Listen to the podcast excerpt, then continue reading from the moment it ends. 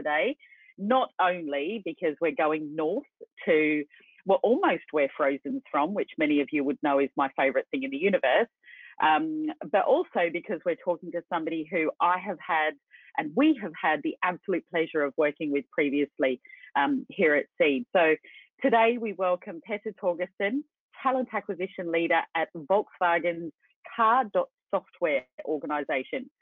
I don't know either, and we're going to find out very soon. We partnered closely with Petter during his time at Audi's autonomous intelligent driving subsidiary named AID, um, where we worked with him and partnered with him scaling his team from 30 to about 300, I think. Is that right, Petter? Cool. So I'm very excited to be chatting to you today. Um, starting off by asking you, how is it in wonderful, wonderful Copenhagen this morning? Um, well, it's rainy and grey. Um, summer is definitely over, um, but uh, otherwise, no, all all fine. Well, it's good to see you again, um, and good to hear that you know things are going so well for you. I know there's been a few changes in your recent history, including a change of country. So tell us a little bit about what you've been up to, where, where you've been over the last few years, and, and what's going on today. Well, um, so to give you a bit about the, let's say, most recent, um, I'm now at Carsoft organization, as, as you mentioned, we can sort of deep uh, dive into that a bit later. Um, mm-hmm. Moved on from uh, AID, um, that followed an acquisition. We were acquired by Argo AI, so um, lots has happened uh, over the summer. Of course, before that, preparing for an acquisition and then the acquisition happening, the move, uh, a new startup, which is uh, a very different scale uh, within Volkswagen. Um, so it certainly has kept me busy. It's been a turbulent year for sure in many respects. Um, yeah. For all of us, but maybe a little bit more so for you. Yeah. Definitely. Now tell us a little bit about Car Software. What are you guys doing? What's the vision? What's the plan there? Yeah, so it's it's a new independent organization within the uh, Volkswagen Group. Um, mm-hmm. There's a bit of context history here. Um, Volkswagen have um, traditionally been heavily reliant on partners on their ecosystem to uh, mm-hmm. deliver a lot of their technologies. Um, of course, then uh, not only is it done outside, but all the let's say IPO, all the patents sit outside and uh, you know, buying best in class, but uh, the task is then to integrate it all and make it work, which we all know when it comes to technology is it's difficult. Uh, lots of complexities around that. So, uh, you know, to keep it short, what they want to do is build uh, that capability or shift that balance, uh, build it up more of that capability in-house. Mm-hmm. Um, and um, so that's Car Software Org. It's a software organization uh, it's about mobility. Uh, it's about the experience, of course, and it's about the future of, of let's say, auto, which is very much in software. So inevitably, in many ways, something they need to do and that they're now doing. But it's also bringing all the, let's say, capabilities in from the different brands. I'm really going to show my age here, but until we get a autonomous car that is like KITT from Knight Rider, you know, yeah. that's that's my goal to have the talking car with the sort of red lights across the front. So if you can just have a chat to the good folk at, at Volkswagen and see if they can make that happen. Um, I might switch from Italian to German cars finally. So thank you. You've joined software, uh, car software at a really early stage. Um, you guys went operational on the 1st of July, is that correct? Yeah, the company was, I guess, founded 1st of January, but went operational 1st of uh, July. Um, so yeah, that's right. Fair enough. And what what have the last three months been like? What's been going on there?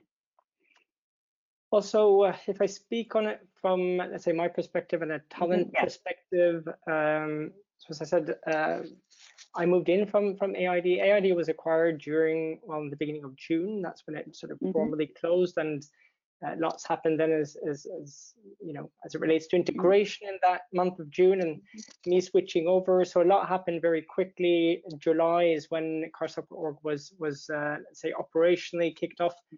Um, but there had been recruitment going on all across the Volkswagen Group in the different brands into let's say software related and also the future car software org. Um, there mm-hmm. were hundreds and hundreds of roles uh, that were still open, mm-hmm. various stages. Uh, so as we went operational, all of this had to be somewhat aligned. We needed to figure out what are we going to proceed with, how are we going to close this, try to sort of create a clean slate, if you may. So mm. uh, that's really been it, trying to close and align everything so that we can start our own, let's say, CSO recruitment when it comes mm -hmm. to, mm-hmm. you know, what kind of skills, uh, how do we position, how do we define things.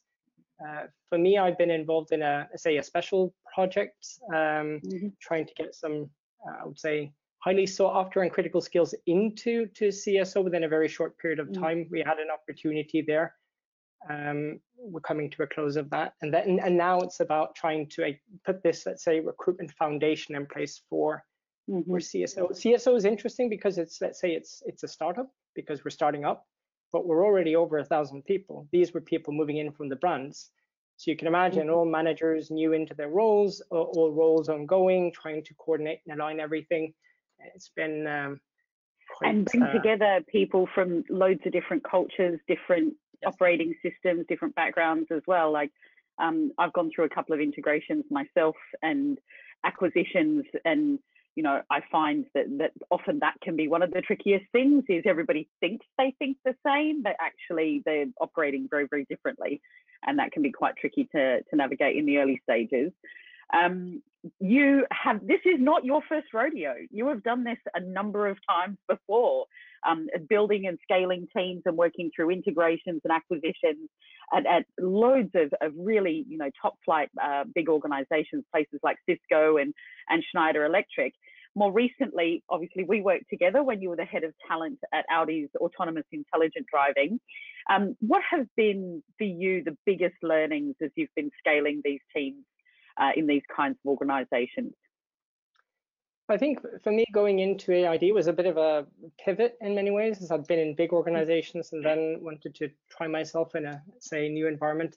It was interesting because in all the big companies, they were talking about the threat of, you know, startup scale-ups and how quickly they moved mm. and everything, and they all wanted to adapt, learn, whatever. But it's hard, you know, when you're in a dinosaur to make that shift. Mm -hmm. So I figured let's go into a startup scale up and and and and try so still learning uh, i would say but um, i think uh, for me it just put an emphasis on the importance of culture we can go into that in a bit mm-hmm. more detail as well so this this piece around culture your mission your vision and uh, the, the purpose of the organization and sort of how you articulate that and build that into the the, the recruitment um, as you look at uh, diversity and inclusion and, and uh, again, how you embark on, on, on that journey. Um, so I think there's lots of different uh, areas that I were aware of before and worked on before, but they were just mm -hmm. critically important in a, in a, startup much more than I perhaps um, thought before moving into it. Um, the importance of also, it's always a balancing act, right? So th there's never, uh, you know you always need to figure out where you spend your time it's iterative it, you, you, know you're not mm-hmm. going to get the perfect solution in, in in in the first go so so that was also a big bit how to really apply agile myself in, in my way of working mm-hmm. and within the talent team how we worked in in sprints. Um so so that was also a, a learning. Uh, the importance of, of, of focus as well. Um, you know headcount planning is a big word but really you know figuring out what you need when and and and uh, be very conscious about that. Uh, you know more structure around it data the importance of that and showcasing what you're doing. Um, yeah the, the list is like long you've hit sort of the the greatest hits of how to run a talent organization there like yeah pretty much you know the, the the the data piece is always a really tricky one because everybody you know, um, wants more. There's, you know, we could we could spend our days, you know, counting what we do as opposed to actually doing it. Um, and I know you guys had some some nifty ways of automating some of that. Um, but you also talked about um, the fact that you know uh, it's different when you move into a much smaller organization. You've got to be a bit more of a jack of all trades. You perhaps don't have huge shared services teams or huge support functions that you can leverage and and you really need to kind of take on some of those skills and and work out some of that stuff for yourself. Um, what do you think though is the biggest bs advice that you've heard when it comes to scaling teams at early stages? Well i think you know as everywhere there's there's this talk about uh, quality you know the bar needs to be high. We need quality quality quality. And absolutely you, you, you need quality but when you can't measure quality it becomes a bit vague right? So mm-hmm. so but on the back of that i think that the, the biggest um, yes for me is this you know the harder the process the, the better the candidate you you oh, get God. through. And I, I i i you know you go overload on technical assessment you spend days and nights and everything and and, and you don't even know again back to my point how to measure quality so are you actually mm. getting it's not about there is no perfect candidate. Uh, it's it's about getting the right candidate for you for now, and as you look to the future, how you can evolve that into what you need in the future. And and so it's about getting the right candidate, so to speak. It's not about getting the mm. best and applying the roughest and toughest uh, assessments. I mean, I see these companies going out there and saying, you know, we're the hardest to get into and all this. And I see also these companies talking about, you know, how you know passive candidate is, is, is, passive candidates are so much better than active candidates. I mean that's going to change now. I mean that yeah. has to change now with the the fact that there are so many people, so many more people on the market, and from amazing companies like Airbnb, um, Rolls Royce, Airbus. You know, these people have been the best in their class for years. Um, and the fact that they're looking for a job doesn't mean that they're any less qualified to, to join an organization. So I think it's the height of arrogance and also ignorance. I think to yeah. say that somebody who is on the market is uh, is less qualified or, or less ideal um, than somebody who is who, who has already got a job. Um, but I mean, I mean, just, to, so true. just to jump in there. Yeah, go ahead. We, we had almost 50% of our hires came from applicants. Um, I mean, yeah, again, candidate experience is what's important, right? Treat your different channels and candidates in different mm-hmm. ways because you will have different volumes. Mm. But you know, again, uh, we had more candidates hired through applicants than we had through source. So yeah, more direct. Source. I um, I had the pleasure of working for an organisation that uh, is most famous these days for making telephones, but back when I was there, were most famous for making computers. And uh, the majority of our hires came through applications as well because we were inundated with people who wanted to work for us. And I think you know, there's loads of companies out there that, that are not even in the technology space traditionally, companies like L'Oreal, which are viewed as being one of the best employers in Europe. And again, like have huge teams of people working on their applications because they've got such an amazing employer brand and such an amazing reputation that people are literally falling over themselves to work there, even at the very senior levels. So um, I think, yeah, it's it's funny how as talent professionals we often know this and we often agree with it, and then when you're talking to people who don't do what we do for a living and they've got all of these amazing, you know, uh, judgments and, um, you know, the 10 commandments of hiring that they, that they like to give you. And you mentioned one that I just want to come back to, which is this notion of the harder the process, um, yeah. the better qualified the candidate will be. Um, it's it's a, a, a somewhat little known fact that actually in certain countries, including ones that you've worked in um, and that I've worked in, um, if people do more than four hours of interviews, you actually have to pay them. Um, and you know, whilst in some places that's perhaps not applied universally, you know, it is something to be really mindful of that um, bringing people in for entire days to do, you know, hours and hours of, of technical testing, um, it can actually kind of deter people from wanting to come work for you. And uh, and if it's not aligned to your culture and values, it's also like a waste of time. Like if you're, you know, making people do stuff just to prove that you're the cleverest person in the room, um, you know, it's uh, again can be a little bit arrogant. But I digress. Um, you've got a, a, ton of experience building your own talent teams as well, um, and you know it's really tricky when you're first starting out to know what kind of people or or what kind of skills and experience you need to scale your own talent team. Is there any advice that you would give to any founders or heads of talent that might be listening today uh, when it comes to the people or the capabilities that you need for a talent team, for a, for a you know talent from a talent perspective? Yeah, I think I think uh, I mean recruitment as you look at um, look at it, it, it, it's a collective effort right across the company and it always will be mm. so mm-hmm. it, it's not so that it can you know recruitment sits in hr sits in talent or you know you outsource it or anything like that it's of course yeah. strategic and and it will involve everyone so so so TA really is you know that enabling function that that that, that drives it but mm-hmm. but you need that involvement across the field um and you know, so when you look at technical assessment, some of these things, you need your engineers involved and and, and, and all of that, mm-hmm. referrals, whatever else. But I I think um, you know it is important to build up your TA capabilities early. I think that's super important. I know I'm sort of taking a bit big step back to your question mm-hmm. now, but um, no, but it's true because it is iterative, right? And and if you make the wrong moves in the beginning, it's very, very it's much harder to sort of backtrack and correct. Uh, you know, you can look at that when it comes to you know how you define culture and culture add and how you recruit for that. Again, looking at DNI early and um, you can see it in systems tools, whatever investments you make. If you make, make the wrong ones, it's just much harder to fix it afterwards than making it right in the beginning.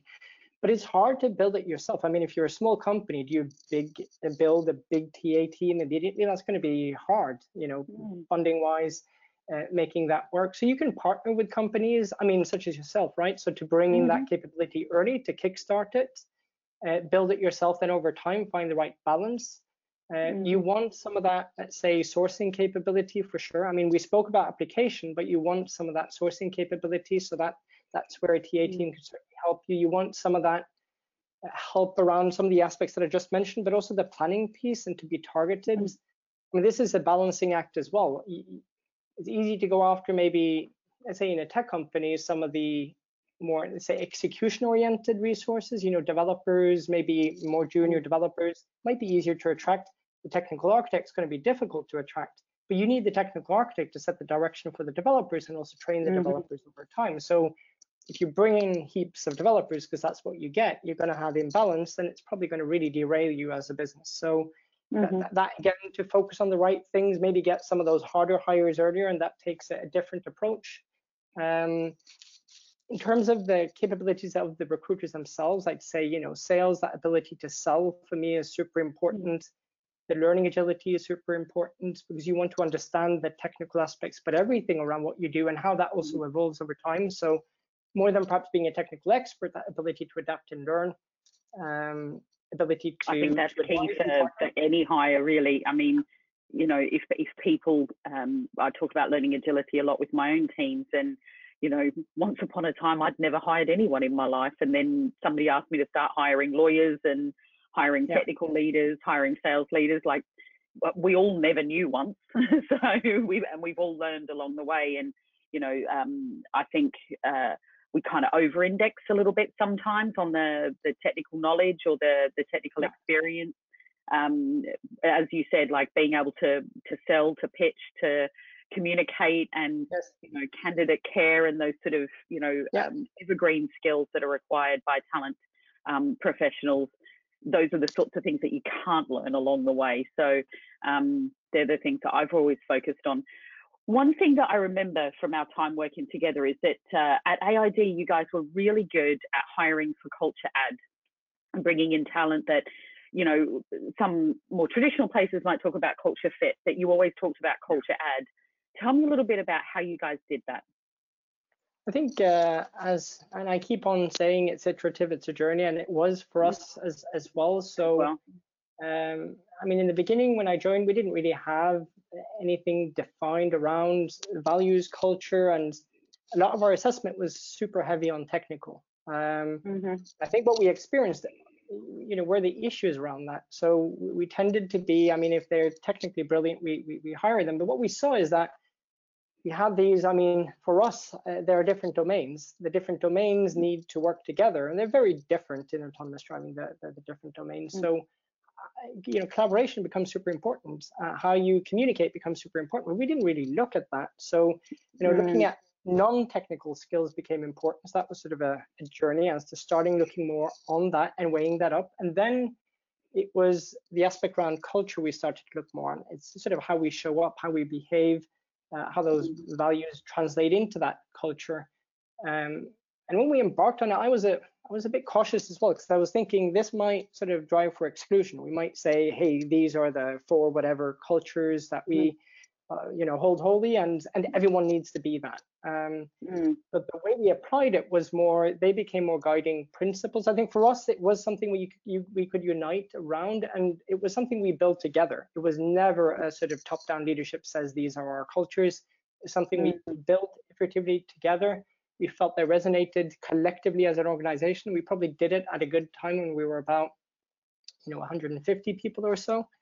Um, and then we started to add, you know, this culture interview where again we were looking to understand what values were important or what cultural aspects were important to the candidates. And we started to be far more, let's say, disciplined around in the briefs and debriefs to make sure those were heard.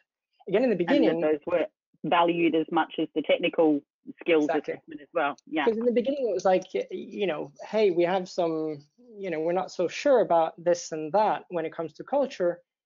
Uh, but it was like, oh, but the person's technically brilliant, so we do it anyways. I mean, that was mm-hmm. literally. Mm-hmm. But this also then evolved over time as we saw the importance, and we also, I mean, how culture then translated into engagement and we started to measure engagement more mm-hmm. and how engagement translates into performance and you can see it also in referrals and it's sort of a positive spiral that you're starting to build and i think mm-hmm. as again in recruitment is a collective exercise and everyone's involved once you start to see the impact of taking a very close look at culture when you hire and, and again not to use it to exclude but to use it to be conscious around what you include or what you need or what you can add mm-hmm culture is not static. Again, it's iteratively. Those four that we built would evolve over time. Um, so I think we just built the consciousness. Uh, we and it was a continuous. We weren't there. We weren't. I mean, I think there are some interesting companies that look at kind of how can you measure culture more deliberately and quantify. I think that's super interesting. Um, mm-hmm. But um, yeah, for us again, that journey and becoming more and more conscious about the impact of culture um, in, I think in your you you sorry you made a really interesting point there about um, and I and I know this is close to your heart as well about culture um, perhaps being anathema to diversity and inclusion. And sometimes people are so focused on hiring this amazing sort of cultural image um, and and ideal that they perhaps exclude um, uh, you know huge swathes of the workforce as a result. And I know you guys did a lot of work to make sure that diversity and inclusion became part of your DNA very, very early on in the journey of AID. Um, is that something that you'll be looking to iterate and, and you know continue to deliver well at CSO now? Yeah, I think. Uh, I mean, again, it's a little bit of a different beast now. As you, it's, mm. it's sort of it's a startup, but you're over a thousand people. It's a weird yeah. setting in that way because you're looking mm-hmm. at integration and startup at the same time. Mm-hmm. But absolutely, I mean, that would be my my clear thinking and advice is look at DNI super early because it's so hard to to kind of correct later on. Um, mm-hmm. And again, it's about consciousness and same with culture. It's all iterative. It's all about being conscious about what steps you're making and what impact that has on your organization. Um, because the culture is just this conglomerate of what you are. Um, so every hire you bring in will impact it, whether you like it or not. Um, mm-hmm. same with diversity and then as you look at diversity and inclusion and then belonging again and and i think you know as engagement drives for performance but again broader every employee is part of recruiting so they become ambassadors as they're part of assessing as they're referring. Again as you start to look consciously at this there are so many spin-off effects that are positive translating into recruitment. And, and, mm-hmm. and the last bit is this vision mission bit which i think is you know for us in, in AID it was it was super important because it's so easy for tech companies to be like, we, we we're the coolest tech. Everyone wants to come here because it's the coolest tech. And yeah, for some that is true. But if you but really want to that, become the coolest tech down the yeah. line, and then you lose your people. So exactly, and, and and if that's all it's built on, and what about your competitors that do the same as you, or mm-hmm. so, so you got to like really look at. I mean, it's you can't invent it, but think carefully about what what is it that your company is doing and how is it impacting you know your society uh, as a whole. How do you articulate that? Because as you get people on board who really buy into that, and again as the company evolves, and as you said, tech evolves, mm. they're going to be there because they believe in the mm-hmm. mission and vision and how that connects to the broader impact. I mean, you saw it with Facebook and kind of the negative impact they had in some ways, and and for us, it was mm-hmm. about autonomous driving is, yeah, super cool, but it's about how autonomous driving can impact society. It was our core message right from the beginning. It was the sort of human centricity, um, uh, or the message around that the, the, the human aspects of that that were important. Mm-hmm. How is this going to impact cities? How is this going to impact um, you know urban living? Um, how is this going to help people? Anyone who knows me um, personally knows that I have only been driving autonomously myself for six months because um, I got my license at the beginning of the year. So I am well well up for the world of cars being able to drive me instead of me being able to drive the car. So I look forward to a future where the Knight Riders or the the Jetsons or whatever it is that's gonna that's gonna take over our streets. If they could sort out London traffic though, I don't yes. know that there is anyone with the technical capability in the universe to sort out the traffic situation here at the moment. But uh, we can look forward to that as an aspirational goal for the future. Um, Petter, one final question, and, and again, uh, you know, knowing you a little well um, compared to to perhaps some of the other people I've spoken to during this series, I can probably guess some of the answers here. But um, what is a thought or a phrase or a value or something like that that you that you live by? Um, leading by example, I I think. Uh, yeah. I think that kind of comes back to how I work with teams, people. So I, I wouldn't expect of others what I wouldn't expect of myself or, or do myself. Mm-hmm. So I think that's that's definitely one that that stands really strong. And you know, as you look at servant leadership and all these things, that they're very close to heart. So we're 100% aligned on that one. Um, and I'd like to say thank you to those folks that taught me that at Starbucks about 20 years ago. So, um, uh, and uh, and over the course of the last five months, of course, the world's been thrown into complete chaos. What have you been doing to make sure that you keep laughing during all of that time? Uh, you know, I I've got um I've got two small kids. I got uh, ah. um, I and and that's my source of I don't know inspiration and frustration at the same time. I must say they drive me crazy from time to time, but uh, you know, lots of lots of learnings uh, and lots of lots of fun as well. So. Uh, you know, I love to, you know, it's how you define yourself, right? In, in the back in the days, I would talk about all these things I was doing. I'm with my kids most of the time now when I'm not working.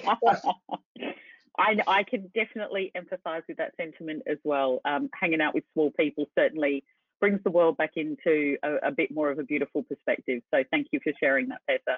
Um, look, it's been an absolute delight waking up and having a chat to you this morning.